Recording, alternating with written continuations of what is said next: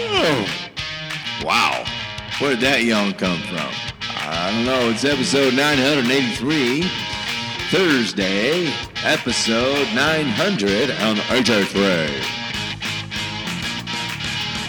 Good morning. If you haven't heard it today, let me be the first to say that you are awesome. My name is Troy Ritchie, and I'm the host of the Daily Wake Up Micro Podcast, which is what you're listening to today, where we spit and fire Monday through Friday to provoke thought, inspire hope, and ignite a fire in you, my listening audience, coming to you from Boom Studio A in the beautiful Las Vegas Valley. Now, we're taking notes from the book Personality Isn't Permanent by Benjamin Hardy. Your personality is not the most fundamental aspect of who you are.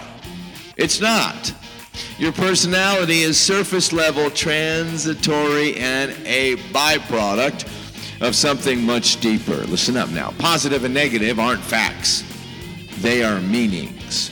Can I say that again? Positive and negative are not facts they are meanings. Instead of measuring the gaps in your life, focus on the gains. Part of shifting from focusing on gaps to gains is gathering more information.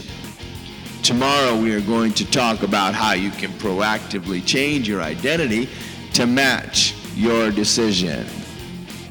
I love this book. It's a great book. So, here are the ways to focus on gain. Step one shift past meanings from gap to gain and focus on your achievements. Remember, positive and negative, they're just meanings.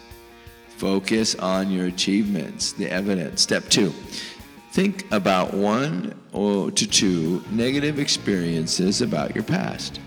Think, I typed tink, I missed the H. Think about one to two negative experiences about your past. Step three, list all benefits or gains from those experiences. Step four, have a conversation between your future self and former self. Step five, change the identity narrative of your former self. And that's it. You may need to rewind and listen again. You got it. Now go get it. I expect it. Woo.